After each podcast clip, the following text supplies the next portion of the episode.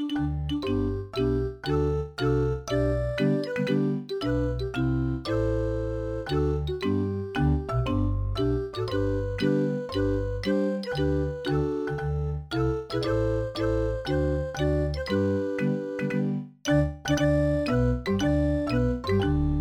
bien bonjour et bienvenue à tous sur le podcast euh, fin de programme. Nous sommes au quatrième épisode et je retrouve euh, ma Dream Team de garçons, puisque cette semaine euh, je retrouve d'un côté euh, celui qui est tout à fait d'accord avec euh, son voisin de droite, à savoir Antoine.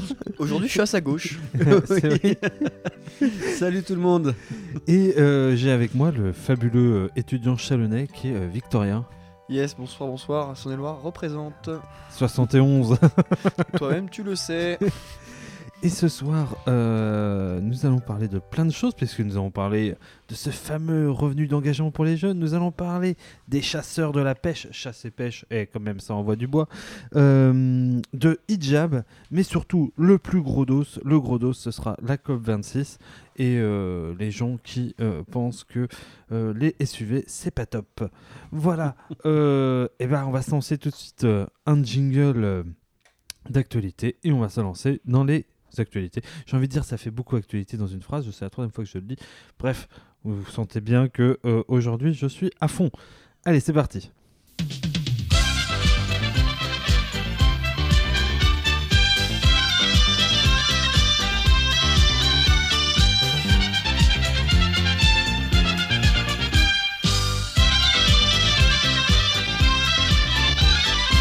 Eh bien, on va commencer par le revenu d'engagement pour les jeunes. On ne l'attendait plus, mais cette semaine est arrivé le revenu d'engagement pour les jeunes. Vous allez me dire, mais qu'est-ce que c'est ? Ben, en même temps, on ne l'attendait plus, me dit Le Monde, mais je ne savais même pas que ce que c'était. Euh, le revenu d'engagement pour les jeunes, c'est d'abord un contrat qui donne le droit à une allocation de cinq cents euros par mois en échange de quinze à vingt heures par semaine de formation ou d'accompagnement pour découvrir un métier, se former, trouver un apprentissage ou un emploi. Euh, donc la L O C rentrera en vigueur dès le premier mars deux mille vingt-deux et devrait s'adresser à une fourchette de cinq cent mille jeunes environ, à savoir les plus précaires. L'objectif est, est d'éviter l'émergence d'un R S A jeune, la version vieux n'étant accessible qu'aux plus de vingt-cinq ans. À partir de vingt-cinq ans, nous sommes vieux. Chais. euh, voilà. Ça fait dix ans que je suis vieux. euh, la mesure a aussi été dénoncée par les syndicats qui voient une timide mesure et ne, ne répondant pas à la précarité, et particulièrement celle des étudiants touchés durement par, pendant la crise du Covid. Alors d'abord, que pensez-vous de cette mesure ? euh, Franchement, euh, moi j'avoue que j'ai eu l'impression qu'on se retrouvait une, avec une version euh, pour les jeunes euh, de ce qu'on menace de faire pour les vieux. C'est-à-dire, euh, oh, si tu prends pas ce boulot euh, au bout de trois fois, bam, bah, tu seras obligé de travailler à un truc qui te plaît pas. Qu'en pensez-vous ? Bah, c'est compliqué parce que c'est quand même une, une mesure déguisée. Parce qu'en soi, en fait, ils veulent esquiver le R S A jeune. Et on sait que le R S A jeune est une mesure extrêmement demandée.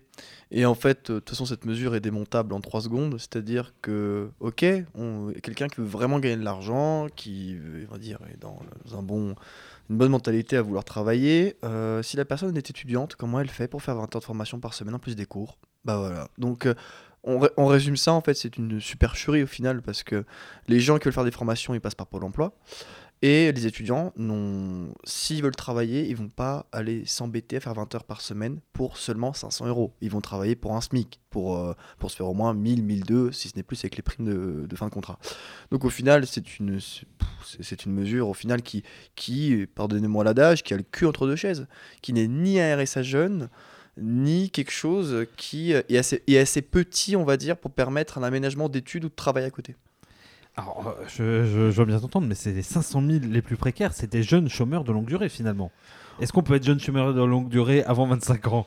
C'est je sais plus que ce que c'est. Débat, ça, hein. Je sais pas à combien de, de à partir de combien de mois ou de, d'années ça, on est considéré comme chômeur de longue durée, parce que je crois qu'il y a un statut euh, technique pour ça de, pour la réinsertion. Mais là, euh, on peut penser que c'est pour des gens qui ont euh, vingt ans, et cetera. De, pas forcément des étudiants. Non, je sais pas. Euh... Bah, ces gens-là, s'ils veulent de l'argent, bah, ils vont dans un vrai travail. Ils vont pas faire oui, une formation. Oui, c'est sûr qu'ils vont pas, ils feront pas vingt heures. C'est ça, quoi, parce que mmh. vingt heures, cinq cents euros, c'est peu. Parce qu'en soi, un trente, ça fait euh, plus de la moitié d'un trente-cinq heures. En sachant que cette euh, primes, en soi, on n'aura pas les avantages des C D D avec les primes de fin de contrat. C'est-à-dire que quand on se fait un SMIC à mille deux, quand on est en C D D, on se fait pas mille deux, on se fait mille trois, voire mille quatre avec les primes. Donc au final, là, on va atterrir à quoi, cinq cents au lieu de mille trois, mille quatre. Mais ça n'a aucun sens, personne ne va le faire. Voilà, si on veut une formation, on prend du temps pour la formation, on en fait une par, euh, par Pôle emploi, et cetera. C'est-à-dire que les cinq cent mille jeunes visés, il y en aura très peu, et de toute façon, comme d'habitude avec les mesures Macron, il y en aura très peu au final qui vont y aller parce qu'ils font une erreur de casting. C'est-à-dire que quand on vise des jeunes vraiment précaires, et tu te poses la question des chômeurs de longue durée, les chômeurs de longue durée à vingt et un, vingt-deux ans, ce sont les gens qui ont commencé à travailler à dix-huit ans. C'est les gens qui ont été déscolarisés ou qui ont fait un bac pro et qui n'ont pas réussi à s'insérer sur le marché du travail. Donc au final, ces gens-là, bah, soit ils sont diplômés de bac pro technologique et puis ils vont essayer de retrouver une formation dans ce qu'ils ont fait parce qu'ils ont déjà des compétences, soit c'est des gens qui ont décroché des bacs généraux ou euh, après le brevet et qui n'ont vraiment aucune compétence et qui bon, vont aller bosser, quoi, parce que cinq cents euros, c'est très peu. Et toi, Antoine, t'en penses quoi ? Bah moi j'en pense comme euh... non, non, non, non non non non non. J'allais dire c'est comme euh, comme depuis le comme depuis le début c'est une euh, c'est c'est c'est c'est un coup d'épée dans l'eau.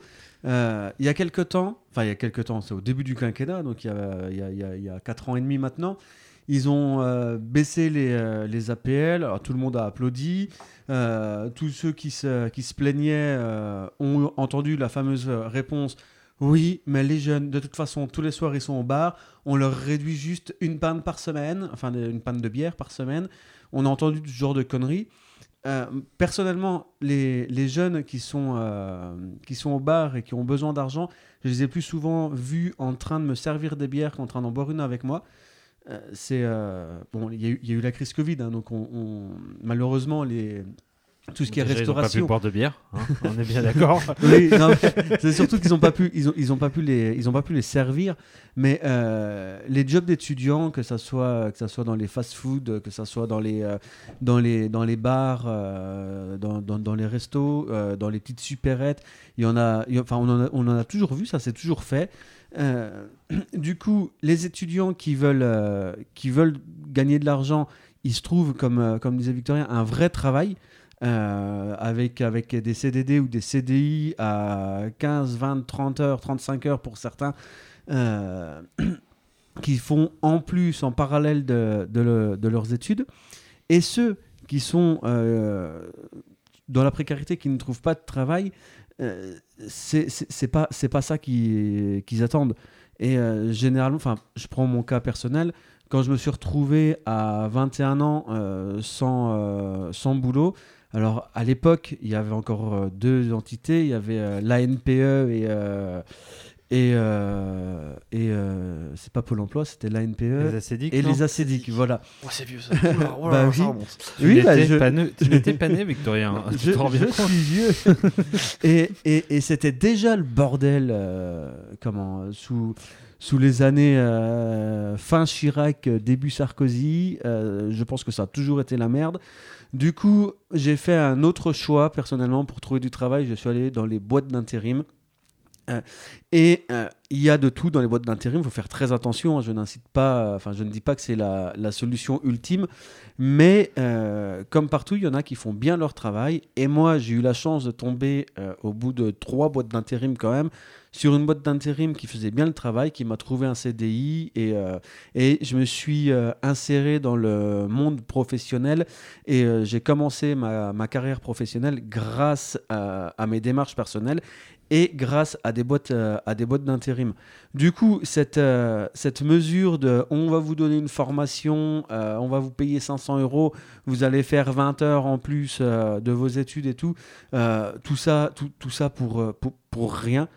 Je, je, je pense que honnêtement, c'est sorti, enfin ça sort maintenant. C'est un coup de com euh, électoral. Eh, hey, vous avez vu, vous avez été dans la merde euh, avec le Covid. On a bien géré la crise Covid et en plus on gère l'après Covid et on va vous trouver des formations et on va vous trouver du, euh, du revenu pour euh, pour euh, pallier à, à, à vos difficultés pendant vos études, mais ce, euh, c'est euh, avec une contrepartie, parce qu'on ne va quand même pas vous donner le R S A, on ne va quand même pas vous augmenter les A P L, il ne faut pas déconner les gamins, quoi. Voilà. Et euh, moi, perso, euh, cette histoire de, comment dire, de, de, de, de, de revenus d'engagement, ça m'a posé une question, parce que, ceci étant dit, euh, Macron a fait un autre truc pendant le...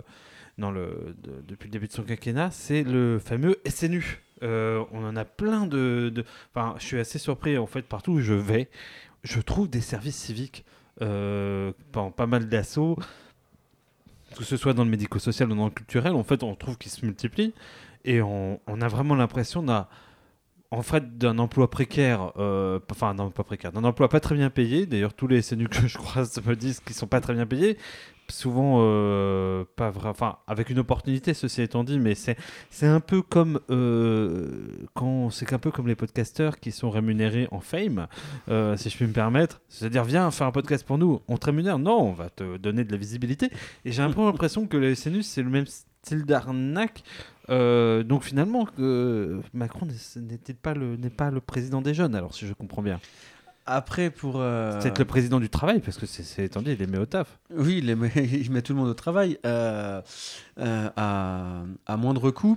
Mais euh, là, alors, c'est, c'est, c'est, un autre, c'est un autre débat, ça encore, euh, je trouve, parce que le, les emplois civiques, les services civiques, généralement, ce sont des, euh, ce sont des jeunes qui ont fini leur, euh, le, leurs études et qui se servent de, de, comment, euh, de leur emploi euh, pour faire une formation en même temps.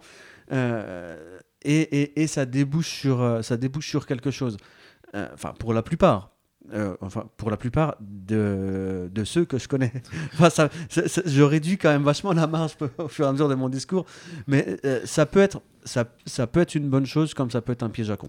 Voilà. Donc en gros, c'est euh, dans la plupart des cas. Ceci étant dit, ce qui est vrai, c'est pour les S N U que je connais, c'est des gens qui, grosso modo, se retrouvent avec un premier emploi mal payé, mais qui se transforment très généralement en C D I revalorisé. Pour autant, est-ce que euh, c'est pas d'exploitation pendant un an euh, Voilà. Euh, je, je, je vois que Victorien fait la moue, donc... Euh... Mais comme d'habitude, je suis le grincheux de l'émission. Euh, qui est Blanche-Neige? C'était la question, votez dans les commentaires. Bref. Mettez cinq étoiles et balancez votre réponse sur iTunes. Voilà, voilà, parfait. Non, euh, en fait, le, le service civique, de euh, toute façon, il y a plein d'exemples. C'est-à-dire que le service civique, pour le coup, je pense qu'on a tous des exemples plus ou moins bons ou mauvais. En revanche, sur, je pense qu'on est tous d'accord que ces emplois servent aussi à supprimer des C D I et en fait servent aussi en fait à, à pour les entreprises, pour même les collectivités, à avoir des gens sous-payés qui font le même travail que des gens en C D I. Ça, c'est le, le gros problème des, euh, des services civiques, c'est qu'en fait la faille, c'est que bah souvent ils ont les, comme il y a très peu d'encadrement juridique. Euh, et ben le problème, c'est que souvent les entreprises et les, et les collectivités territoriales euh, se permettent, bah, justement, comme tu disais, d'exploiter les gens pendant un an. Alors après, est-ce qu'ils font du, du reconductible? Est-ce que euh, ça fait une bonne chose? Ça, après, il y a des exemples partout. Et puis, c'est trop jeune pour avoir une étude vraiment globale là-dessus. Et attention, tu utilises le terme de S N U. Le S N U, c'est le service national universel. C'est à part du service civique. Le S N U, c'est encore autre chose. C'est le truc pour les gens nés après deux mille cinq. Euh, c'est un service... Euh, plus ou moins militaire, où on peut choisir de faire du civique dans une asso. Je vois que mon asso, par exemple, on a reçu des mails pour recevoir justement ces jeunes qui sont au S N U, mais ce qui n'a rien à voir qu'un service civique, puisque le S N U, il n'y a pas la rémunération à six cents et quelques euros, et euh, c'est beaucoup plus court sur le, sur le, au niveau des heures, quoi. C'est juste quoi, trois à quatre heures par mois, je crois, et quelques dans une asso, c'est rien, quoi. Alors qu'un service civique, c'est vraiment un vrai boulot, et qui entraîne justement les dérives dans les entreprises et dans les collectivités territoriales. Vous remarquerez que Victorien, qui a vingt et un ans, euh, traite les autres de jeunes. Mais bon, je suis né avant deux mille et deux mille cinq, c'est des bébés. Bon, on fait comme on peut pour se rassurer. Hein. Oui, oui, oui. Non, mais il n'y a pas de, il y a pas de, il y, y a pas d'âge pour pour pour être exploité. Exa- exact, exactement, exactement. C'est triste. On va passer au euh, deuxième sujet euh, sur lequel j'ai fait vachement plus court pour lancer euh, le débat et le propos. Euh, on a voté la seconde partie du plan de relance reposant sur une subvention de cent milliards d'euros.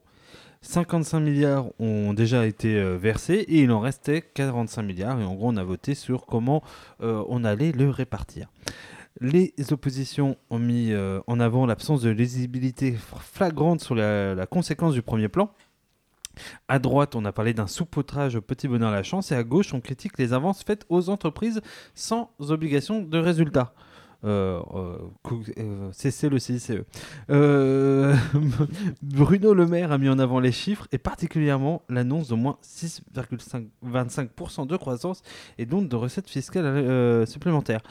Euh, donc, est-ce que vous pensez, est-ce que vous êtes plutôt de droite, c'est un saupoudrage, ou est-ce que vous dites euh, on n'a pas, on ne sait pas de quoi, ce que ça donne, voilà. Bah, on, Bruno Le Maire, notre Bruno national, part de chiffres, et ben on va parler de chiffres aussi. Euh, le plan de relance, c'est vingt-quatre milliards pour les P M E T P E. P M E T P E, donc petites moyennes entreprises et très, pe- et très petites entreprises. Bon. Donc en gros, ça va euh, de l'artisan euh, maçon au euh, bar euh, du coin. Voilà, ex- exactement. Ce qui fait en gros un quart du plan de relance. Hein. Euh, plus, en plus de ces vingt-quatre milliards, il y a trois virgule deux milliards de baisse d'impôts de production, en gros de baisse d'impôts pour ces mêmes entreprises. Bon, on est en gros sur du vingt-sept milliards. Bon, on va rester sur le vingt-quatre milliards qui est dans le plan de relance. Sauf que les entreprises ne représentent que neuf pour cent du P I B français. Donc c'est-à-dire que pour quelque chose qui représente neuf pour cent du P I B français, on donne vingt-cinq pour cent du plan de relance. Donc déjà, premièrement, les chiffres ne sont pas bons, Kevin, comme dirait l'autre. Bon, après, euh, encore une erreur, de toute façon, une erreur idéologique, de toute façon, parce que c'est, les libéraux euh, croient tout le temps l'entreprise. Évidemment, je suis auto-entrepreneur, donc moi-même, je suis théoriquement, théoriquement euh, dans le langage entrepreneurial, mais prenons la réalité du terrain. Euh, c'est que, par exemple, un plan comme ça, avec une telle dotation pour les entreprises, aurait été plus pertinent en Espagne, parce que je tiens à rappeler qu'en Espagne, les P M E T P E, c'est pas neuf pour cent du P I B, mais les trois quarts du tissu, euh, on va dire, du, du tissu économique espagnol.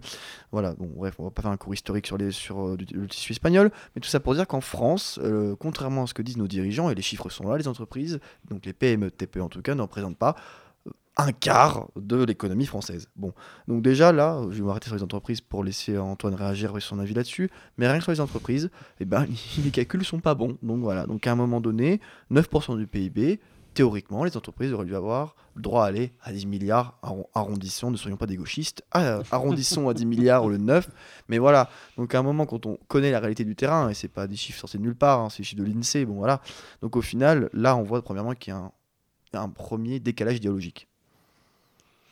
Oui, bah tout est dit. Euh, non mais je, je sors ma Texas Instruments et je vais confirmer ou non les chiffres. Ma T I quatre-vingt-douze, c'est ça. Team Casio. non non mais euh, de toute façon euh, ils font ils, ils, ils font ce qu'ils veulent euh, euh, et puis c'est pas c'est pas nouveau, euh, c'est pas les, les premiers à, à, à faire ce qu'ils veulent. Ce qui est triste, c'est que c'est qu'ils euh, ils se servent ils se servent de ça pour euh, quand. Pour, euh... je suis perturbé là. C'est les chiffres. Voilà. Non mais se... non, il... les chiffres c'est perturbant. En même temps, euh, je n'ai jamais appris à compter, non, non, ni c'est... même à lire ni à écrire. Je, euh, je vous raconte pas comment c'est handicapant pour faire du podcast. non, non, non. non non mais c'est parce qu'en fait j'ai commencé une phrase et comme souvent je commence une phrase et je me perds et en fait je perds la, la, fan... la finalité de, du début de ma phrase. C'est comme Macron, il a perdu, il a perdu son programme et là il sait plus où il en est. Oui mais lui, lui, lui il avait pas de début de programme. Moi j'avais un début de phrase. C'est, c'est vrai, vrai. C'est vrai. Est-ce qu'il a déjà eu un programme Macron? Oui. Deux semaines avant les élections. Parce que c'était pas un programme, c'était, c'était un projet. projet. Exactement. un, un quatre... C'était le sien bien à lui. Il l'a dit plusieurs. C'est très très fort. C'est un joli quatre pages. quatre pages pour la France. Hein. Non, non, pour. Allez, ça dénonce, ça dénonce, ça tire à balles réelles, on y va. Bah, bah, bah, bah, bah, bah, bah. Bon, de toute façon, on va parler chasse après, donc c'est dans le thème. Oui. Non, non, puis pour, pour, pour, pour essayer de, de, de finir ma pensée euh, sérieusement et, et, et sans euh, digresser, euh, je pense que ce, ce plan de relance euh, sert euh, une idéologie qui va arriver euh, si ce gouvernement repasse. À partir, de, à partir de mai deux mille vingt-deux. Et c'est surtout sur cette, l'avenir que, qu'il faut se méfier et qu'il faut avoir peur.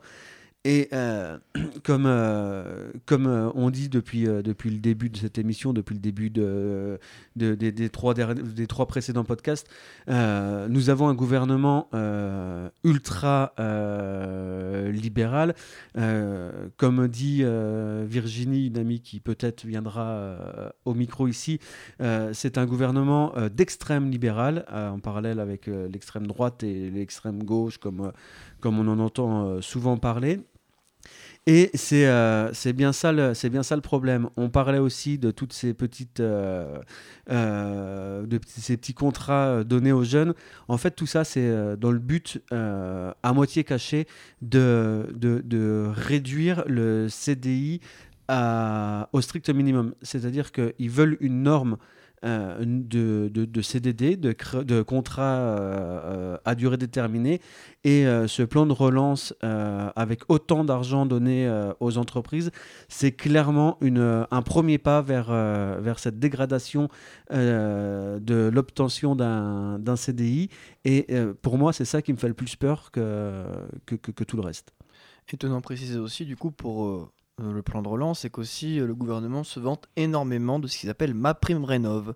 C'est-à-dire aussi, c'est un gros argument en, envoyé par, le, par la majorité, c'est qu'en gros, c'est une prime pour la rénovation énergétique des maisons, quand on est propriétaire.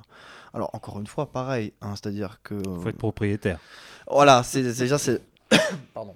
C'est déjà en fait la, la, la question, c'est-à-dire que quid des locataires, voilà, parce qu'il y a quand même énormément de locataires en France, euh, et là on voit bien qu'Emmanuel Macron essaie de toucher les classes moyennes supérieures. On voit bien que de toute façon que les pauvres c'est fini, c'est très bien que leur vote, c'est soit abstention, soit extrême droite, soit on va dire euh, extrême gauche pour, on va dire, pour caricaturer, mais en gros le vote des classes populaires n'est plus chez Emmanuel Macron, du coup il essaie de taper chez euh, les classes moyennes supérieures.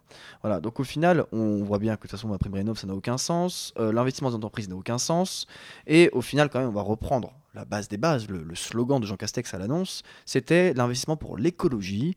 Alors, euh, la MaPrimeRénov', du coup, bah écoutez, rénovez, rénovez votre piscine, vous sauverez des pandas. Euh, c'est, voilà, c'est, c'est, c'est d'un, c'est d'un, le, si le ridicule pouvait tuer, nous n'aurions plus de président de la République. Euh, du coup, compétitivité. Alors, compétitivité vis-à-vis de qui, de quoi, avec quel, quel comparatif, nous ne savons toujours pas. Et la, enfin, la cohésion des territoires. Et euh, bon, étant tous bourguignons, je pense qu'on pourrait parler de la cohésion des territoires, de ces nombreuses gares fermées, euh, des gens qui ne peuvent plus se rendre au travail parce qu'ils n'ont plus de train, ou ou encore des territoires complètement enclavés et qui perdent de l'emploi. Bon, et euh, en attendant, en fait, il n'y a même pas eu, au final, d'investissement pour l'emploi, parce que, et je terminerai là-dessus, c'est que pour les entreprises, le gouvernement ne, ne met pas en avant la création d'emplois, pas comme en deux mille seize où François Hollande, on se rappelle, avec, avec les fameux badges, un million d'emplois, les petits badges du, du MEDEF, qui au final n'ont donné que cent mille euh, emplois, je tiens à le rappeler, et bien au final, ils mettent en avant la conversion numérique des entreprises. Voilà. Donc apparemment, il faut acheter des ordi pour créer des emplois. Ça, c'est bien connu. Donc, au... bah, c'est une façon de dire qu'il euh, voilà, faut se mettre au télétravail, mais en même temps, c'est un peu aberrant parce que jamais un ouvrier... Euh... n'ira faire du télétravail, et à moins qu'une aide-soignante puisse ramener une grand-mère chez elle, elle fera pas du travail à la maison non plus. Euh, on est bien d'accord. Voilà, donc au final, c'est, c'est, c'est... moi je, je peine à cerner les enjeux, et la conclusion là-dessus, c'est qu'on voit que le gouvernement est même perdu dans ses comptes et dans, son, dans, dans, ses, dans sa planification, c'est qu'au final, les députés de tous bords critiquent le fait que ce plan de relance, du coup, qui va de deux mille vingt à deux mille vingt-deux, se confond avec le, le prochain plan France deux mille trente, parce que France deux mille trente commence dès deux mille vingt-deux. Donc au final... Euh, les crédits, euh, puisque bon, on va pas faire des cours de, de, de budget et de, et de comptabilité, mais au final, les crédits non, non, en deux mille vingt-deux n'auront littéralement aucun sens, parce qu'on ne saura pas que, que, que viendra de, du plan de relance, que viendra aussi de l'Union européenne, parce que si euh, là on attend encore des chèques de l'Union européenne, on a eu cinq milliards cet été, on en attend sept encore de l'Union européenne, ça nous remboursera la dotation qu'on leur donne tous les ans. Bref, tout ça pour dire que au final, c'est le flou artistique. Voilà, c'est-à-dire que même au niveau comptabilité, c'est flou.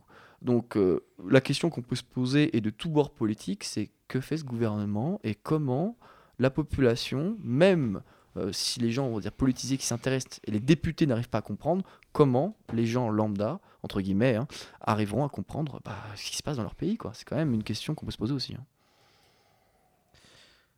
Eh bien, euh, nous allons passer à l'actualité suivante. Victorien très inspiré ce soir, euh, puisque nous avons, et nous allons parler des chasseurs, les chasseurs qui ne sont pas contents. Alors pourquoi ne sont-ils pas contents ? D'abord parce que Yannick Jadot a annoncé qu'il comptait interdire la chasse le week-end et les vacances scolaires. Barbara Pompili a dit « Ah ouais, euh, ouais, pourquoi pas ?» Et les chasseurs ont lâché un petit « What the fuck ?» L'occasion, il me semble, donc de parler de la chasse en France. Cela fait plusieurs mois que désormais ce sujet émaille les semaines politiques en s'invitant dans le débat au prix de micro-polémiques.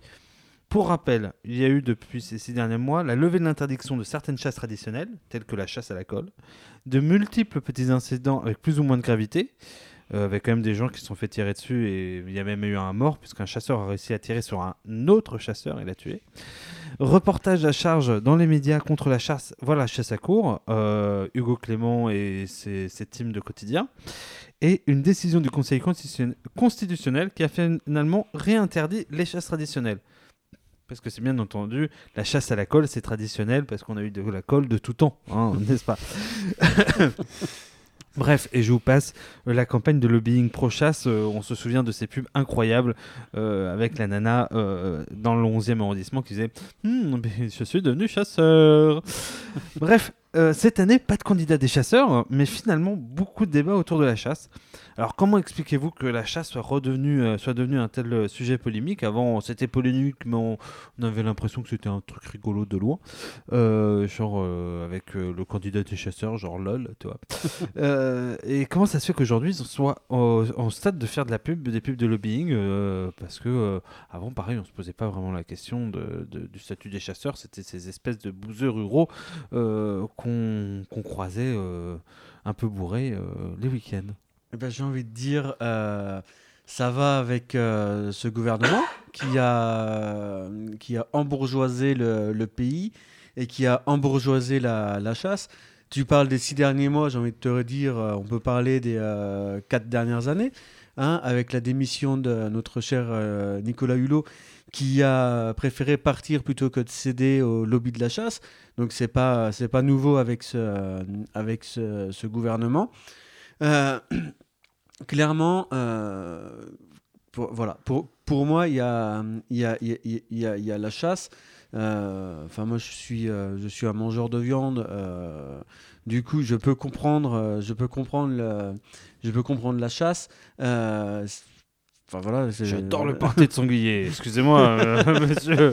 Euh, non, mais... moi, oui, oui, oui. Non, mais en plus, elle est servidée en... avec un peu de sauce d'aigreur. Voilà. Voilà. Tu fais mieux l'accent euh, des gens de la salle que moi, tu vois. Bonjour, monsieur. Mais non, non. Mais, voilà, je peux. Je, je, je, je, je, je n'irai jamais chasser. Je ne me vois pas avec un fusil tiré sur une bête. Mais euh, je. Je, je, je, je peux comprendre euh, si c'est codifié et, euh, et si c'est euh, bien réglementé et si c'est euh, euh, fait. Euh, alors, il n'y aura pas de, il n'y aura pas d'équivalence de force entre une bête euh, démunie euh, et dans, un dans la forêt. S U V euh, et, lancé et, à pleine vitesse sur l'autoroute. Voilà, mais, euh, mais, mais comment euh, à la limite, c'est quelque chose que, que, que, que je pourrais comprendre. Ce que j'ai beaucoup plus de mal à comprendre, c'est tous ces élevages de, de, de, de gibier, que ce soit des, des, des poules faisanes, des, des, des sangliers, des machins, en fait, des lièvres, tout ça. Euh, on, on, on les élève euh, et après, on les jette dans la nature. Alors, les pauvres bêtes, elles ont jamais, euh, elles se sont jamais nourries toutes seules. Elles sont lâchées dans la forêt, elles ont une espérance de vie de quinze jours. C'est parce que chaque chasseur doit quand même revenir avec euh, sa bidoche. Euh, hein, il, paye, euh, il paye quand même son permis, son truc, euh, machin. Donc, il faut qu'il puisse, euh, qu'il puisse shooter à tout va. Donc, ça, c'est complètement débile. Euh, et puis, euh, et puis la, la, euh, voilà, comme la, le, l'embourgeoisement de, de, de la chasse, la chasse à courre, je sais pas, j'ai l'impression que, que, qu'il y en a de plus en plus depuis deux trois ans. Euh, la, la, la chasse à la colle, mais c'est C'est, c'est, c'est juste, juste une connerie sans nom. Enfin, voilà. Et, euh, et, et, et tout ça pour dire que euh, je ne suis pas un anti-chasse, mais euh, la, la chasse et les chasseurs euh, commencent à me les briser menus. Et pour, euh, ils, ils réussissent un exploit. C'est, et je vais le dire devant ce micro-là, euh, pour une fois, je suis d'accord avec Jadot. Voilà. Victorien, la chasse, tout la pareil, ch... non Bah, en fait, la, la chasse, le, le, comme disait Antoine, c'est la pratique aussi de l'égrenage aussi, c'est-à-dire que de nourrir des, des, des bêtes pour les lâcher, c'est, c'est vraiment, c'est, ça n'a aucun sens parce qu'au final, la, qu'est-ce que, qu'est-ce que le but de la chasse ? Dans une société comme la nôtre, on peut à la Carrefour acheter son, son bœuf. Où aujourd'hui, la chasse n'a plus littéralement aucun sens de survie. La chasse doit avoir normalement un sens de régulation, puisque c'est vrai, s'il y a trop de sangliers qui se reproduisent, s'il y a trop de chevreuils. Déjà, premièrement, euh, les forêts déjà ne, ne pourraient ne pas accueillir à cause des cultures qui sont à côté, et en plus peuvent causer des dommages, soit dans les villes ou dans les exploitations. Du coup, théoriquement, euh, ça sera un rôle, juste un rôle de régulation. Et du coup, ces fameux animaux de régulation tirés et comptés par la préfecture, c'est eux qu'on mange à la boucherie parce que c'est de la chasse, entre guillemets, traditionnelle et légale. Bon, le problème, c'est qu'aujourd'hui, en fait, les chasseurs, euh, du coup, prennent l'argument qu'il y a trop, trop, trop de gibier. Vous savez, c'est quand même, c'est un peu, bon, c'est un peu le même bord politique, c'est un peu comme les Arabes, apparemment, ils nous grand remplacent, bah, les sangliers grand remplacent les cultures, voilà. Mais euh, le pâté d'arabe, euh, c'est pas encore... Euh... Ça sera légal sous Zemmour, bref. euh, mais, euh, bref, voilà, bon. on rigole bien. Bref, non mais voilà, c'est-à-dire que le souci, c'est qu'aujourd'hui, en fait, la réalité est complètement déformée par rapport, euh, comme disait Antoine, c'est-à-dire qu'aujourd'hui, on peut pas dire, on peut même pas savoir s'il y a trop de gibier ou pas assez de gibier, puisqu'il y en a, il y en a un certain pourcentage, puisque du coup, je ne m'avancerai même pas sur les chiffres, un certain pourcentage qui est élevé et lâché dans la nature. Déjà, ça, c'est un premier argument, interdire l'égrenage. Et euh, j'ai envie de dire que j'ai pas mal d'amis agriculteurs, soit dans le vingt et un ou dans le soixante et onze, ils sont d'accord avec l'interdiction de l'égrenage. Parce qu'on nous dit, les agriculteurs, c'est les plus gros beaufs de l'histoire, ils sont pour la chasse. C'est faux. La pratique de l'égrenage, beaucoup d'agriculteurs sont contre, parce qu'ils savent très bien que les, déjà ces bêtes-là ne savent pas où est leur territoire. Deuxièmement, ils sont perdus et ont tellement peur d'être dehors qu'ils foncent le plus proche des habitations en dehors des forêts et du coup font des dommages. Et puis comme le gouvernement, euh, pour une raison obscure, euh, f- n'arrive pas à faire un, un dossier d'indemnisation, il n'arrive pas à bien indemniser les agriculteurs, c'est dommageable pour, euh, pour ceux-ci. Du coup, en fait, l'égrenage, premièrement, que ce soit interdit, c'est une logique imparable. Et après, on verra euh, avec la régulation. Voilà. Après, la chasse, il y a un deuxième problème aussi, c'est l'occupation du territoire. Et là, on revient sur euh, ta question sur la chasse et le week-end et les vacances scolaires ou, ou, quand, ou quand on a curling. Euh, du coup, la, la, la question, en fait, c'est surtout la dangerosité. Parce que quand on voit quand même des chasseurs, et quand ils chassent, euh, ils sont sur la route. C'est-à-dire qu'ils débarquent des fois sur les départementales en mettant un panneau « Attention chasse ». Depuis quand des gens de lambda peuvent privatiser une route ? Voilà, depuis, déjà, déjà depuis quand ? Déjà, ça, c'est républicainement parlant, c'est pas possible. Une occupation, de, une occupation comme ça, c'est, c'est cent trente-cinq euros. Hein. Donc voilà, à partir de là, il faudrait déjà que tout le monde soit à la même enseigne. Parce qu'un gilet jaune qui bloque un rond-point, on lui envoie des C R S, on le, on le gaze dessus, on lui met un procès au cul. Par contre, un chasseur qui bloque une route pour un sanglier, euh, il n'a rien. Donc déjà, ça, c'est un problème aussi, je pense, de, d'égalité, d'égalité vis-à-vis de la loi. Et, et deuxièmement aussi, c'est la dangerosité. Parce que, euh, à mon humble avis, euh, depuis quand, de, quand on a un permis de chasse, on a le droit d'avoir une arme ? Les policiers sont formés, alors certes peut-être pas assez, mais ils sont formés pour avoir une arme. Euh, le port d'armes est interdit aujourd'hui en France, on n'est pas... pas comme aux États-Unis, il n'y a pas une culture des armes comme aux États-Unis. Du coup, depuis quand, quand on est chasseur, payer un permis nous donne d'avoir une arme létale ? Ça aussi, c'est une question qui n'est pas assez posée et qui aussi amène aux accidents. Parce que tous les accidents, on voit bien, c'est, c'est des gens qui ne savent pas tirer, quoi. C'est-à-dire que bon, ben, ils sont là, ils veulent, ils veulent s'amuser, parce que c'est de l'amusement, la chasse, ça reste un loisir, et il y a des accidents.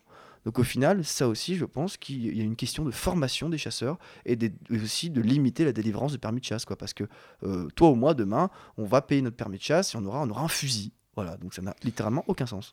Est-ce qu'il faut, c'est, c'est, c'est des petits jeunes là, qui viennent, tu sais, pour euh, cinq cents euros et euh, vingt heures par mois nous former euh, à la chasse. Ça serait bien, quoi. Est-ce que ce ne serait pas le Pardon. moment de réhabiliter euh, le tir à l'arc, finalement ? Bah, ce, serait plus, ce serait plus rigolo, comme quand on chassait le mammouth. Mais, euh... bon, et j'avais une dernière question, mais on, on répond très vite. Euh, parce que je me suis demandé aussi si ce phénomène-là euh, de mise en avant de la chasse et surtout de sa dangerosité, parce qu'on n'en parlait pas tant que ça, n'était pas dû à une certaine forme de gentrifri- gent- gentrification des campagnes. Je m'explique. Pendant le Covid, finalement, on s'est retrouvé en télétravail, beaucoup de gens sont partis à la campagne et pouf, d'un coup, on a ce sujet-là parce que tout le, parce qu'en fait, ceux qui ne sont pas des ruraux se, se retrouvent confrontés à ce, ce phénomène. Euh, est-ce que euh, vous partagez cette analyse ? Est-ce que vous pensez qu'elle est juste, pas juste ? Très non. rapidement. Non, parce que je pense que le, le débat était lancé bien avant le Covid. Et je dirais non aussi parce que de toute façon, en fait, la, la chasse, c'est, c'est pour décrédibiliser le, le pôle de gauche et écologiste. Voilà, c'est un sujet dont on sait que les gens indécis vont prendre encore une fois. C'est comme le wokisme en soi. C'est des, c'est des choses minoritaires. La chasse est minoritaire, le wokisme est minoritaire. C'est des, c'est des sujets minoritaires qu'on met sur la table et qu'on sait que ça va diviser. Donc c'est plutôt, je dirais, plus qu'une gentrification réelle du terrain, hein, plutôt une... C'est un marqueur politique, quoi. Voilà, une volonté médiatique aussi, ouais. C'est une façon de dire, euh, moi je suis pour ou contre la chasse, et ça, ça, ça te place sur l'échiquier. Voilà. Très bien. Eh bien, nous allons parler, euh, après avoir parlé de la chasse, nous allons parler pêche. Euh, pas du fruit, mais bien des pêcheurs, puisque c'est le feuilleton de ce début de rentrée, les pêcheurs et le Brexit. Euh, pour rappel, les pêcheurs du nord de la France et de la Normandie habitent sur les bords de la Manche, espace maritime qu'ils partagent avec les Anglais. Partage, me direz-vous ? Euh, partagé, car depuis le Brexit, la frontière est rétablie et donc il est devenu impossible de pêcher dans les eaux anglaises ou au large des îles anglo-normandes, sans autorisation. Conclusion, le taux monte entre Paris et Londres, euh, Londres n'ayant pas de, dispensé les, euh, la, la moitié, je crois, des euh, autorisations nécessaires aux Français. La France a donc fait valoir ses droits en, instant, en instituant un blocus des produits anglais. Chacun montre ses muscles et à ce jeu-là, les Français semblent plutôt pas trop mauvais, euh, puisqu'ils retiennent, ils ont retenu pendant plusieurs jours un chalutier anglais dans le port du Havre. On se demande, quoi qu'il en soit, euh, à quoi tout cela rime, l'Angleterre ayant choisi de quitter l'E U, elle ne semble pas pour autant payer le prix de ce départ. Se montrant inflexible et se jouant des polémiques, euh, des polémiques, voilà qu'elle arrive dans son isolement à continuer à faire parler d'elle. Que révèle cette crise pour vous ? euh, Le Brexit, finalement, c'est peut-être pas si bien réglé. Oh bah non, ça a jamais, ça, non mais ça n'a jamais bien été réglé. Euh, ils sont allés de, enfin ils ont repoussé les euh, les accords euh, de mois en mois, d'année en année, parce que ça a quand même duré euh, un sacré bout de temps. Euh, tout ça pour, euh, au final, éviter une guerre diplomatique. Alors, ils ont euh, pondu un truc sur un torchon en cinq minutes. Tout le monde a signé, tout le monde est content. Et après, une fois sur le terrain, on voit que, on voit que c'est le gros bazar. Euh, donc non, cette, euh, ce Brexit a été euh, très mal organisé par les, par les deux camps, que ça soit euh, les Anglais euh, ou l'Union européenne. Et, euh, et, et, et les Anglais, je pense qu'ils ont, euh, ils ont chaud aux fesses euh, par, euh, par leur, euh, leur côté nord. Euh, j'entends par, euh, par l'Écosse et par l'Irlande du Nord, parce que euh, ce sont deux territoires euh, donc, qui euh, font partie du Brexit et euh, qui sont pourtant pro-européens. Euh, qui ont déjà fait des référendums euh, il n'y a pas si longtemps que ça, euh, où ils, ils sont restés euh, euh, comment, collés au Royaume-Uni. Euh, c'est passé vraiment euh, ric et rac. Je pense très, ins- très sincèrement que si jamais ça recommence euh, à l'heure actuelle, l'Écosse euh, quitte le Royaume-Uni, reprend son indépendance. Je pense que si l'Écosse prend son indépendance, l'Irlande du Nord prend son indépendance. Et euh, tout ça se foutrait bien la merde aux, aux Anglais, parce que comment, euh, euh, par exemple, la plupart des plateformes pétrolières ne sont pas anglaises mais sont écossaises. Euh, enfin, il y, y a beaucoup d'enjeux euh, économiques et, et politiques à perdre l'Écosse et l'Irlande du Nord. Et euh, je pense que c'est une menace euh, vraiment euh, sérieuse qui, qui pend au nez de, de l'Angleterre. Et c'est pour ça qu'ils euh, montrent Euh, les, les, les muscles et qui font un rapport de force avec l'Union européenne pour se protéger euh, et dire on vous protège euh, tout le Royaume-Uni, et pour essayer de diminuer euh, cette euh, envie de départ des, des Écossais notamment. Sur les, du coup, sur le sujet, sur le sujet des, des, des pêcheurs aussi, je pense que bon, il faut reprendre aussi ce qui s'est passé avec l'Australie dernièrement. Il ne faut pas oublier que l'Angleterre et l'Australie euh, font partie du Commonwealth. Il y a quand même une alliance, euh, même pas tacite, parce qu'au final, euh, la, la reine Elisabeth et la reine euh, du Canada, de l'Australie, et cetera. Donc, donc au final, je pense plutôt que, qu'une affaire d'Écosse, pour le coup, c'est plutôt une affaire aussi diplomatique, que le Commonwealth veut mettre la pression à la France suite aux révélations euh, par rapport au S M S d'Emmanuel Macron, par rapport à l'Australie, et à la crise, à la réelle crise diplomatique euh, des, des, des missiles. Bon, c'est pas celle de Cuba non plus, mais euh, entre l'Australie et la France. Parce que le sujet des pêcheurs, au final, il est là depuis... Euh, il y a eu un article dessus, quoi, il y a un an et demi. Ce sujet est là depuis, depuis, bah, depuis le Brexit. Il n'est pas, il est, il est pas, il est pas, on va dire, d'actualité, il n'est pas d'il y a deux semaines. L'actualité, on va dire, bizarrement, remonte à la surface, se, on va dire, se, se crispe au moment de la crise diplomatique avec l'Australie. Donc, euh, moi, mon avis serait plutôt, se porterait plutôt sur le Commonwealth et sur l'alliance euh, réelle entre l'Angleterre et l'Australie. Et là, de toute façon, après, la, la question va, va, va être celle-ci. Hein. Euh, le Royaume-Uni, euh, le Royaume-Uni, l'Angleterre a tout à fait le droit de ne pas donner d'autorisation à la France. Et ça, euh, c'est un des avantages euh, du Brexit, c'est la souveraineté. Certes, ils ont perdu beaucoup d'avantages, ils, sont, ils se ferment sur eux-mêmes. Au niveau mentalité, c'est pas bon non plus. Hein, attention, hein, c'est pas le, le Brexit, euh, personnellement, je, je n'y suis pas favorable. Mais il y a un avantage qui est indéniable, c'est la souveraineté. Là, si demain l'Angleterre dit bah écoutez, on vous ferme tout, bah on n'a rien à dire. Hein. C'est horrible, mais c'est comme ça. Ils n'en auront rien à dire, c'est un État souverain. Et ils ont leur zone économique exclusive, du coup les Z E E, qui sont donc des zones autour des, des comment on appelle ça, des soit des pays ou des îles que possèdent ces différents pays. Entre parenthèses, la France a la deuxième Z E E du monde après les États-Unis. Bref, donc tout ça pour dire que sur le, au niveau de la Manche, nos pêcheurs, eh ben, ils sont pendus aux lèvres au final euh, de Boris Johnson, parce que Boris Johnson a toutes les cartes en main. La France n'a rien à dire, parce que la France pourra faire un blocus Euh, oui, enfin, blocus, bon, ils ont tout le Commonwealth, bon, euh, l'Angleterre, euh, ils, ont, ils, ont, ils sont partis de l'Union européenne, je pense pas qu'une, qu'un, qu'un, qu'un vieux blocus de la France, déjà affaibli sur le plan, économique, euh, sur le plan diplomatique, pardon, hein, parce que la France, euh, là, on est très décré- décrédibilisé. Hein, entre, euh, Biden, c'est, c'est fichu de nous à un niveau interdimensionnel, l'Australie rigole de nous. Euh, Bon, là, on n'est pas sur le meilleur des plans diplomatiques, donc à suivre au final. Mais euh, nous n'avons pas forcément toutes les cartes en main, quoi. On en a une petite économique, mais à voir euh, celle, celle euh, que jouera l'Angleterre, quoi. Alors, euh, je nuancerai tes, tes propos parce que l'Angleterre, certes, euh, maîtrise euh, la Manche en surface, mais la France maîtrise la Manche en profondeur. C'est-à-dire que, euh, et ça s'est déjà fait euh, au mois de juin, c'est si jamais on fout la merde euh, dans le tunnel, on bloque les, euh, on bloque les, comment, les, les routiers euh, anglo-saxons et ça fout la merde dans leur économie aussi. Donc le rapport de force est, euh, est, comment, se, se neutralise entre la surface et la profondeur de la Manche. Après, c'est vrai que tu as raison en parlant de, de l'Australie et de, et de Biden. Euh, mais j'ai envie de te dire, comme bon français que, que nous sommes, ce que peut dire Biden et le président des États-Unis en règle générale, on s'en contrefout. Et euh, ce que peut dire euh, l'Australie, on va les péter sur un terrain de rugby et ça sera réglé, quoi. Donc, je... Ils ont quand même pour symbole un kangourou. Euh... Alors nous, on a un coq, certes, c'est un peu... Euh, voilà, mais eux, c'est un kangourou.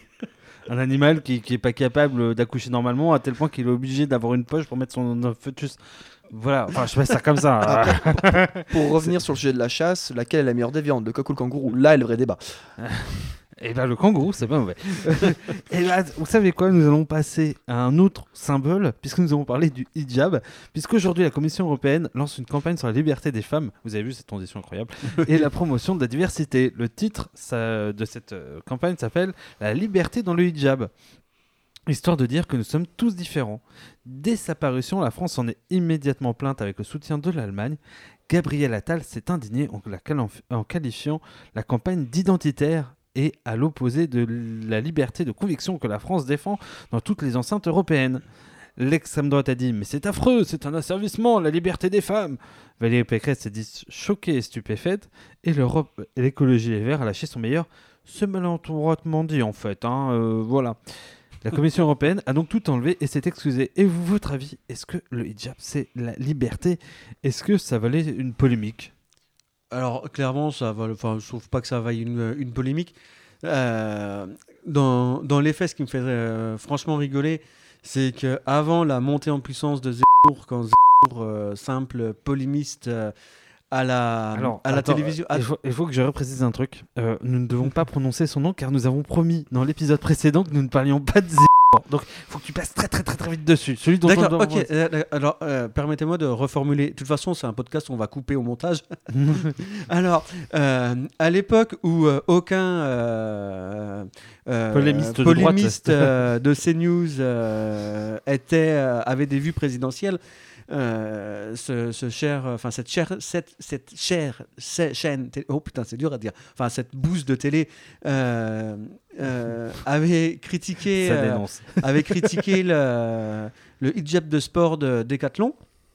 Euh, Et tout le gouvernement, les mêmes là, qui sont en train de s'offusquer de la campagne européenne, avaient pris la défense de, de Decathlon en disant que c'était la liberté, qu'une femme se, se, ne, ne devait pas s'interdire de faire du sport euh, euh, par, euh, par soumission à, à, ses, à ses choix euh, religieux et à ses choix de femme. Et euh, patati patata. Donc en fait, ils, avaient, ils ont fait exactement le même discours à l'inverse pour défendre euh, le hijab de sport proposé à l'époque par euh, Decathlon.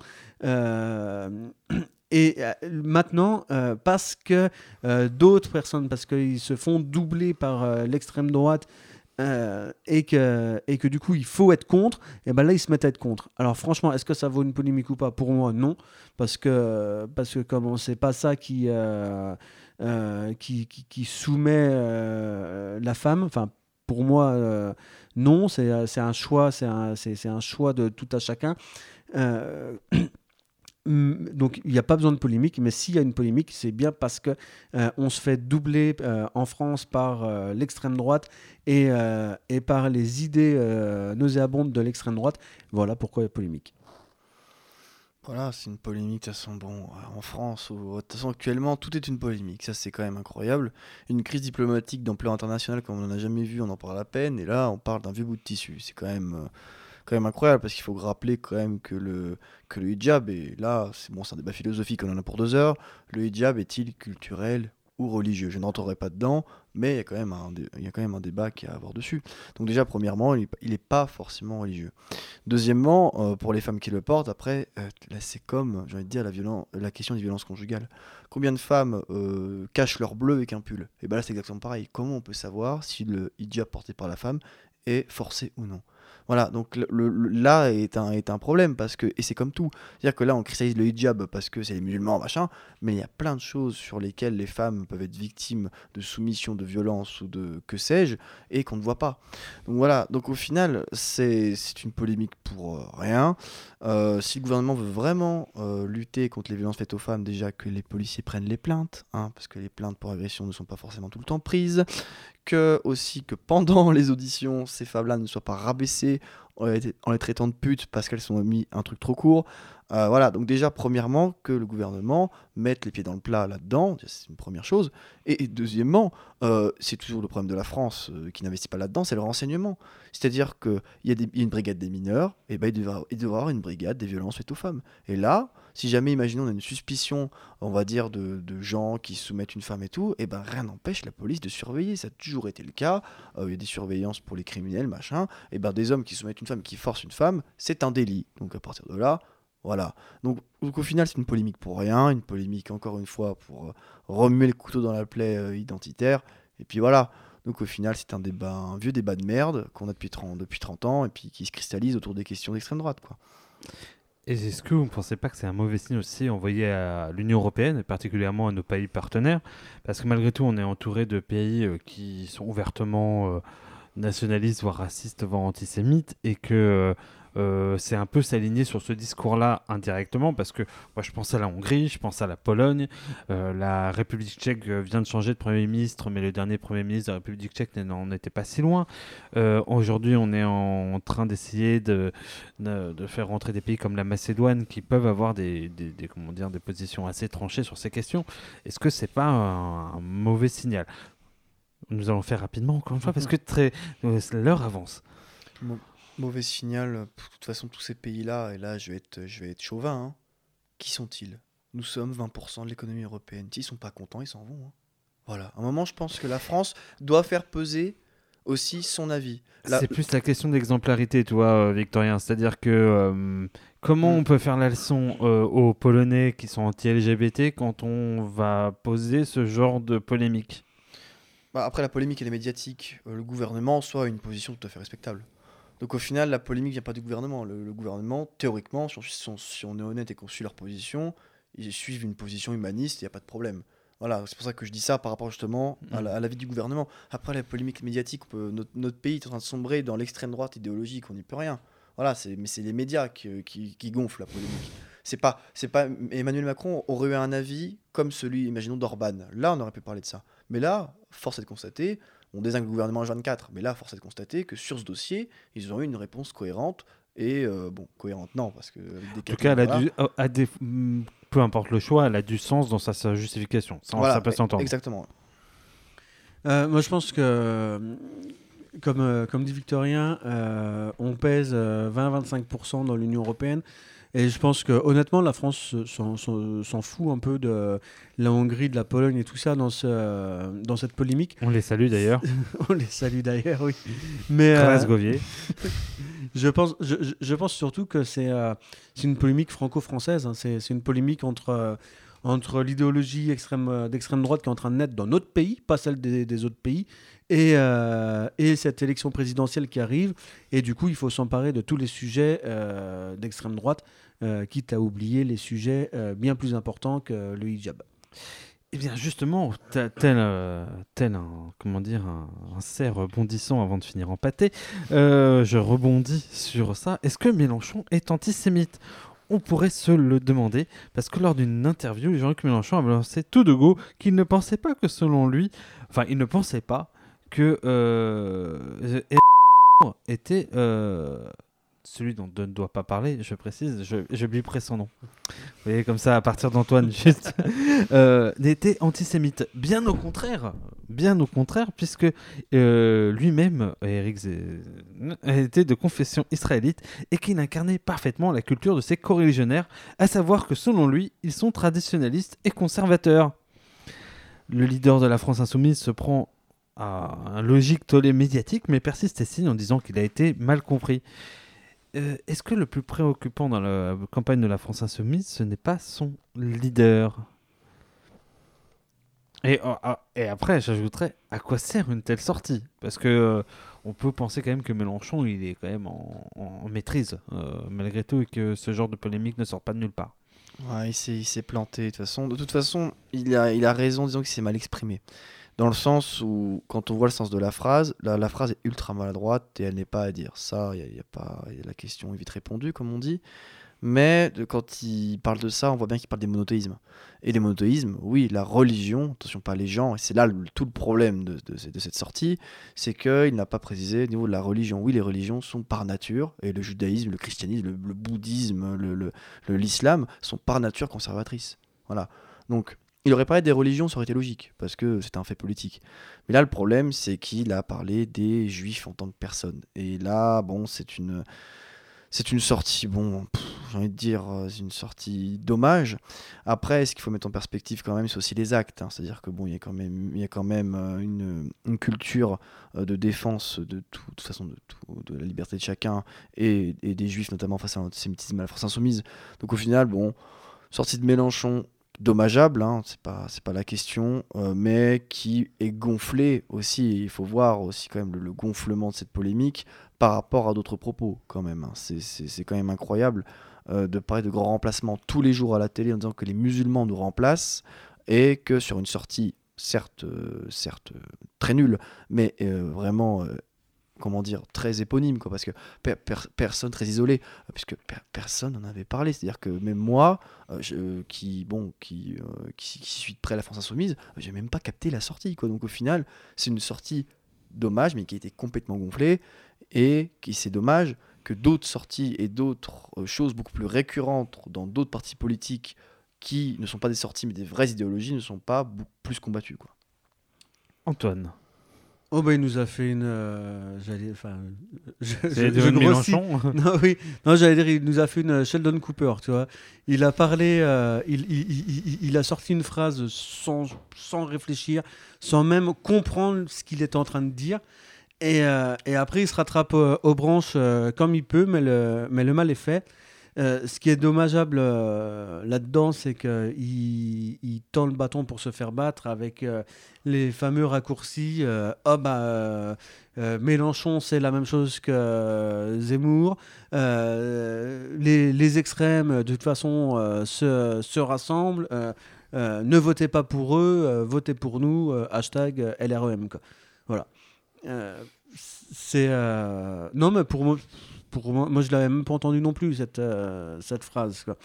Donc euh, donc voilà. Euh, oserait-on dire que c'est une polémique Twitter ?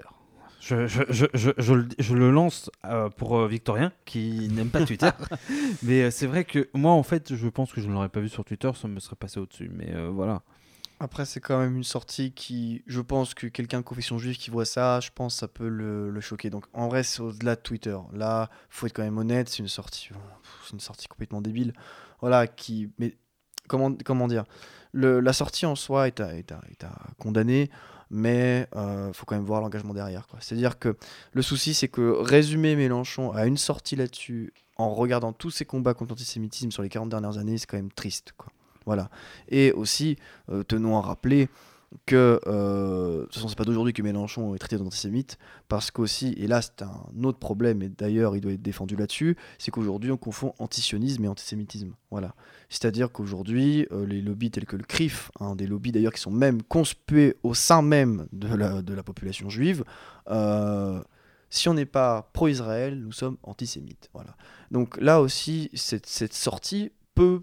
Et espérons, mais de toute façon ça ne sera pas le cas puisque le niveau de débat en France est proche de zéro, euh, relancer aussi le, dé- le, le débat qu'est-ce qu'être vraiment antisémite et qu'est-ce qu'être antisioniste. Voilà, parce qu'il y a quand même un droit à, à critiquer Israël. Et puis c'est la mode depuis, pff, depuis, depuis un bail de dire que Mélenchon est antisémite comme Le Pen parce qu'il est contre le régime israélite et non pas contre les... Le les, régime les, israélien. Isra- israélien, oui, pardon. Israélien, et euh, alors que les, les gens, c'est tout à fait autre chose que la politique en soi. Voilà. En même temps, ça peut se comprendre qu'il soit contre le, le régime euh, et le gouvernement de, d'Israël, puisque c'était un gouvernement d'extrême droite jusqu'à il n'y a, a pas si longtemps que ça, il y a le mois de mai, c'est oh, ça c'est, c'est encore le cas. Donc, euh... Euh... certes, Netanyahou a dégagé, mais bon, c'est en même temps voilà, politique. Hein. Donc, euh, sachant qu'il combat l'extrême droite, Euh, il combat toutes les extrêmes droites et euh, voilà et euh, combattre l'extrême droite euh, euh, d'Israël, ce n'est pas euh, combattre le peuple d'Israël. C'est deux choses complètement différentes. Exactement. Eh bien, c'est le moment où on va lancer un petit jingle et passer au dossier. Mesdames, messieurs, veuillez rester accrochés à vos écouteurs. Dans quelques secondes, c'est l'heure du dossier. Nous vous souhaitons un bon moment pour la suite de ce podcast.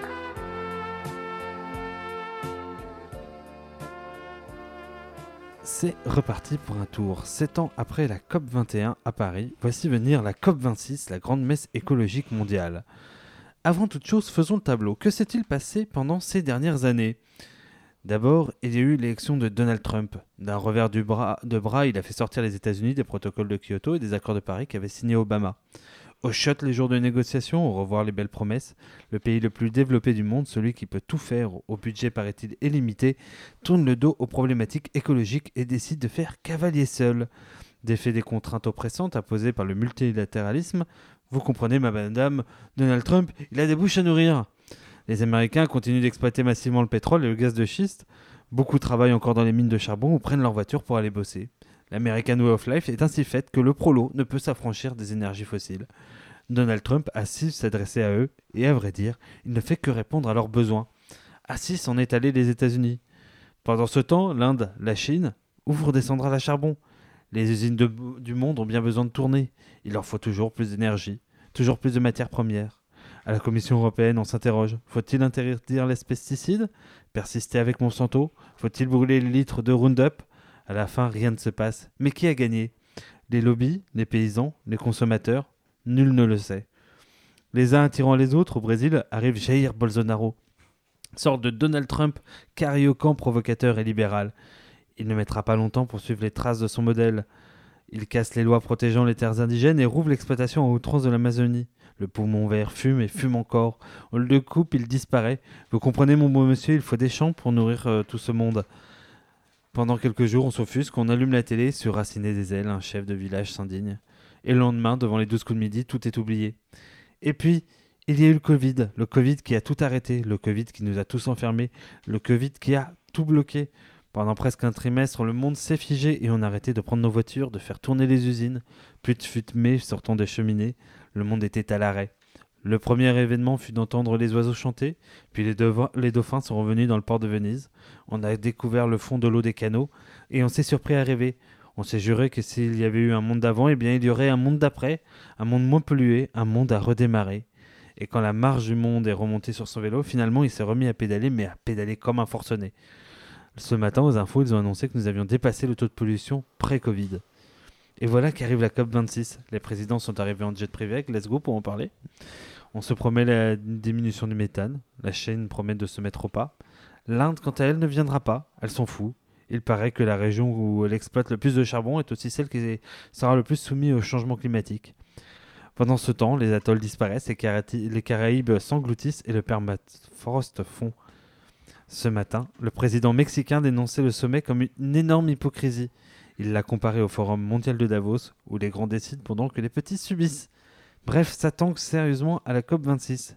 Tout ça pour dire, pour dire, est-ce qu'il y a un espoir ? Est-ce que la C O P vingt-six est vraiment utile ? Aboutira-t-elle à quelque chose ? Est-ce que vous pensez que la solution internationale est encore la solution ? Question subsidiaire, à la veille de l'élection présidentielle, la question du climat pourrait s'avérer prégnante, aussi bien sur les questions écologiques, mais aussi parce qu'elle implique de nouvelles questions, la question des territoires qui sont amenés à être sous l'eau, ou inversement la question migratoire, puisque euh, si l'Asie du Sud-Est se retrouve sous la flotte, c'est sans nul doute une des plus grandes crises migratoires que nous allons vivre, bien pire que celle du Moyen-Orient. Messieurs, je vous laisse vous emparer de ces questions. Alors pour moi, tout, tout est résumé en une image. Euh, hier, donc là, on, nous sommes le, le quatre novembre à l'heure de l'enregistrement. Euh, le mercredi trois novembre, euh, à Beaune, à côté de Dijon, il y a eu euh, une rencontre entre euh, Angela Merkel euh, pour sa dernière visite officielle en France et Emmanuel Macron. Les deux sont arrivés à l'aéroport de Dijon-Longwy et les deux sont venus avec leur propre avion. Il euh, y a eu euh, l'avion du président français qui est arrivé, donc il vient de Paris, mais il vient en avion euh, avec sa grosse... Euh, il vient de Glasgow, je crois qu'il part du même endroit en plus, c'est ça le pire. Ouais, hein. Voilà. Et puis elle, euh, elle avec son avion, euh, son avion allemand. Donc en fait, euh, l'image, la photo est, euh, est flagrante. Euh, je l'ai vue parce que la, la première adjointe de Nathalie Condors, la première adjointe de Dijon, euh, a accueilli les deux chefs d'État. Et euh, elle, elle poste une photo et on voit le, le, le, les deux avions, euh, l'avion allemand et l'avion, euh, l'avion français.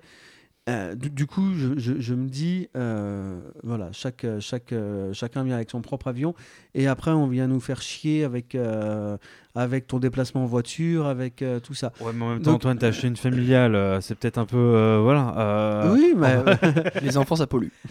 Voilà, les enfants ça pollue. Non, et puis, euh, et puis, bah, c'est pas la première fois qu'on va le dire euh, dans, dans, dans ce podcast-là.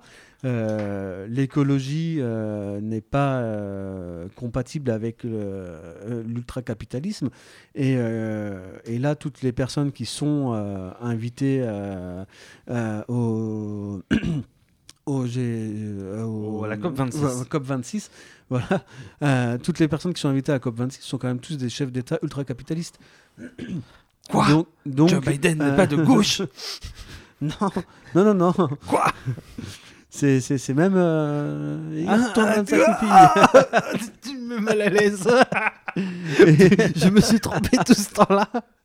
Et, euh, et du coup, euh, du coup voilà, c'est, non, ça ne servira à rien. C'est encore, c'est, encore, euh, c'est encore des réunions où ils viennent tous avec leur avion personnel, euh, avec euh, leur, euh, leur, leur, leur véhicule euh, acheminé de tous les pays euh, personnels. Euh, où ils vont euh, se goinfrer de petits fours, euh, boire du champagne et puis euh... et des œufs en meurette du Clos de Vougeot et ça, ça n'a pas de prix. Exactement. Le lieu des championnats du monde, hein, le Clos de Vougeot. Deux en meurette et la Côte d'Or n'a pas gagné cette année, c'est triste. Ah oui. Je ne savais pas que la Côte d'Or avait perdu. On c'est, passe de la vois, COP vingt-six c'est... au sujet le plus polémique, la question de la formerette. Ouais, pour te dire à quel point on prend cette COP vingt-six au sérieux, parce qu'on sait très bien qu'on va se faire, euh, euh, on, va, on va prendre du vent dans les cheveux et c'est tout, quoi. Donc euh, voilà. Bah, de toute façon, après, bon après la question des, comment dire. Moi, j'essaye de penser écologie efficace pour convaincre les gens. La question, je suis d'accord avec toi, Antoine, que la question de l'exemplarité au niveau des avions, c'est, c'est quand même quelque chose. Mais on va dire que l'enjeu de la COP vingt-six, on pourra te répondre que de toute façon, les, les protocoles diplomatiques font qu'ils sont obligés d'y aller en avion. Bon, c'est comme ça, parce que le train, ça, ça coûterait tellement cher de faire venir les gens en train, de mettre des snipers à chaque pont, parce que c'est obligatoire de le faire, que c'est pas possible. Bon, mais au-delà, au-delà des avions et de l'image, c'est vrai qu'il est très symbolique, je suis complètement d'accord avec toi là-dessus, c'est qu'au final, la COP vingt-six, à quoi ça sert ? C'est-à-dire qu'on parle de réduction carbone. Euh, réduction carbone en France, la France ne produit pas de carbone. À l'échelle mondiale, je parle, attention, on en produit, mais justement, comme, on, comme, le, comme le disait Guillaume en dé, au début d'introduction, euh, c'est la Chine et l'Inde les plus gros producteurs oui. de C O deux. L'Inde qui fait, oh, on n'y va pas. Bah voilà, l'Inde, c'est un septième de la population mondiale. Il y a un septième des, émi- des, des émissions de C O deux, ce n'est plus, hein, parce qu'ils représentent plus, euh, ne, ne viennent pas à la COP vingt-six. Donc déjà, avant l'échec écologique, il y a un échec diplomatique. Parce que, de toute façon, on ne va pas se mentir. Quelle est la mentalité des pays émergents, des pays qui se développent ? Ils se disent l'Europe a pollué, nous a exploité et a pollué chez nous euh, pendant, des, pendant deux siècles, et nous, on n'aurait pas le droit de se développer, et on devrait se mettre, euh, se mettre au quinoa. Bah non, c'est pas possible. Mais c'est, c'est ça, en fait. Et, et en soi, on, on peut les comprendre. On peut les comprendre. Et aussi, un enjeu de, de taille. Euh, là, on parlait des voitures tout à l'heure. Euh, certes, on... On, on blâme les consommateurs au niveau du diesel, et cetera. Mais aussi, on voit bien le grand tour de force avec la voiture électrique. Et là aussi, c'est un énorme enjeu écologique. Et d'ailleurs, ils vont tous en parler en disant, oh, on, a tout, on a tout gagné. Euh, mais encore une fois, pourquoi les, les pays les plus pollueurs, euh, qui sont les moins développés, ne viennent pas ?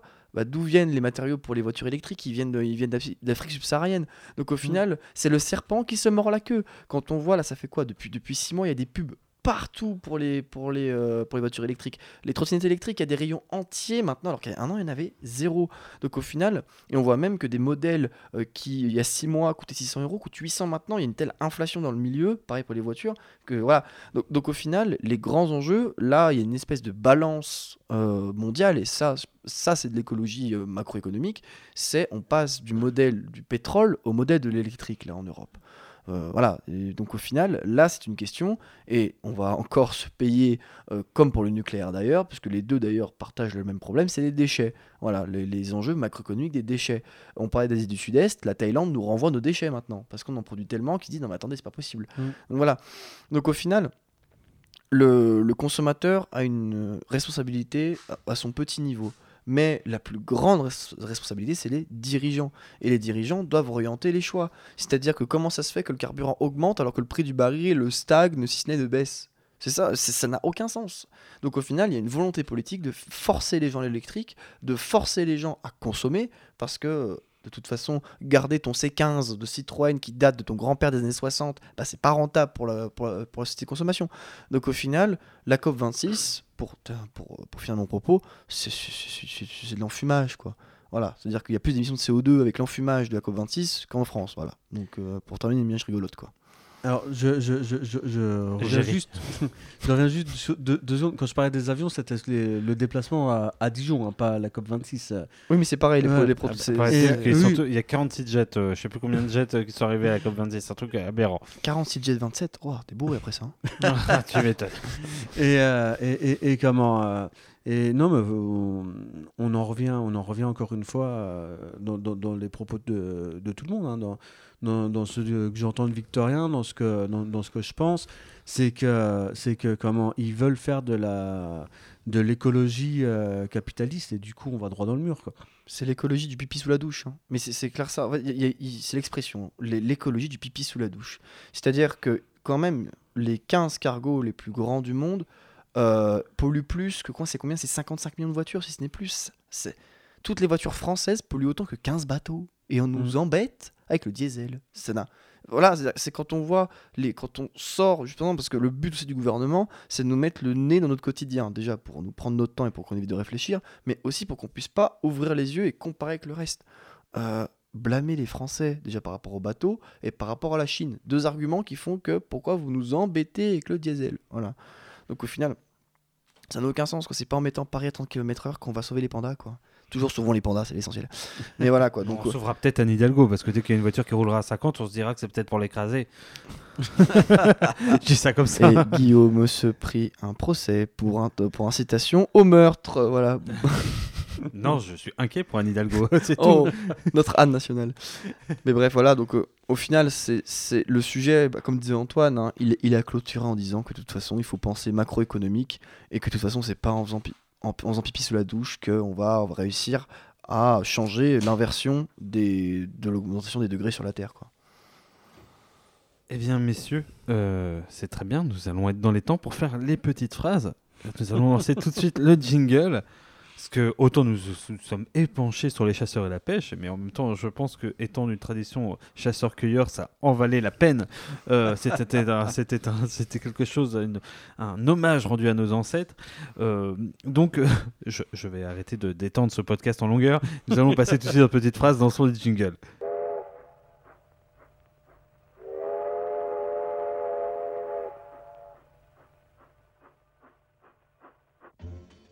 Eh bien, c'est parti pour les petites phrases. Juste avant la C O P vingt-six, les présidents réunis au G vingt ont lancé une pièce dans la fontaine de Trévi à Rome. Est-ce que finalement, c'est pas le signe que c'est complètement cuit, euh, cette histoire d'écologie, euh, les mecs? Ils lancent une pièce, c'est quand même à leur niveau. C'est, voilà. C'est, c'est, c'est... J'aime pas si on doit commenter, c'est, c'est triste. Je sais pas, on a dit tout le bien qu'on en pensait euh, dans le gros dossier, donc euh, ça va avec le bien qu'on en pense, quoi. C'est...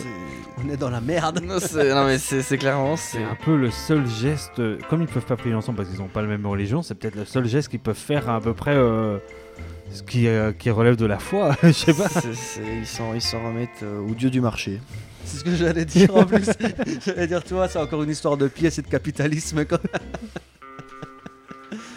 Alors, on va se détendre l'atmosphère. Ah bah alors, non, ça le réchauffe. Allez, on y va. Personne, personne ne va dans la rue pour manifester alors qu'il, sachant qu'on parle de Voldemort, euh, alors qu'il vous explique que le général de Gaulle et que Pétain, c'est la même chose. Il n'y a pas une manif dans les rues de nos villes. Vous croyez que ça, c'est un pays qui va bien ? Nous a dit Anne Hidalgo sur L C I lors du grand jury. Est-ce que vous pensez que le préfet de Paris, euh, qui a gazé les gilets jaunes pendant presque six mois, en est peut-être la cause ? euh, Moi, je pense euh, que c'est plutôt parce que, euh, au final, tout le monde s'en fout d'Éric Zemmour. Alors, le prix de l'essence, ça, c'est un vrai sujet, messieurs, dames. Ça, c'est un vrai sujet. Non, mais souvenons d'Anne Hidalgo. Quoi. Est-ce qu'on refait le coup du P S qui a gazé tout le monde pendant le travail ? Bon. De toute façon, Anne Hidalgo est une autoritaire, elle serait au pouvoir, elle aurait fait pareil, donc bon, bref. Voilà, donc après, bon, Zemmour, ah pardon, Voldemort euh, confond euh, Pétain et De Gaulle, et ben, de toute façon, Anne Hidalgo a confondu socialisme et capitalisme, voilà. C'était une belle conclusion sur cette petite phrase. Et la dernière des petites phrases de la soirée, le président de la Fédération des chasseurs, René de son prénom, a annoncé que le risque zéro n'existait pas. Et c'est un mec qui détient un fusil qui vous le dit. Est-ce qu'on devrait avoir peur ? Bah, j'ai envie de te dire, tu sais, t'as le bon chasseur et le mauvais chasseur.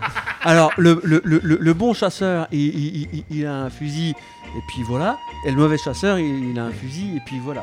Merci, la, la génération, euh, génération des inconnus. Euh... Victorien n'était toujours pas né. Non, bah non, non, non, mais écoute, on le, on, on, on le dépasse une petite quinzaine d'années, presque, tu vois. Donc... Oh là là là là. Mais euh, non, bah, enfin... Ouais, voilà.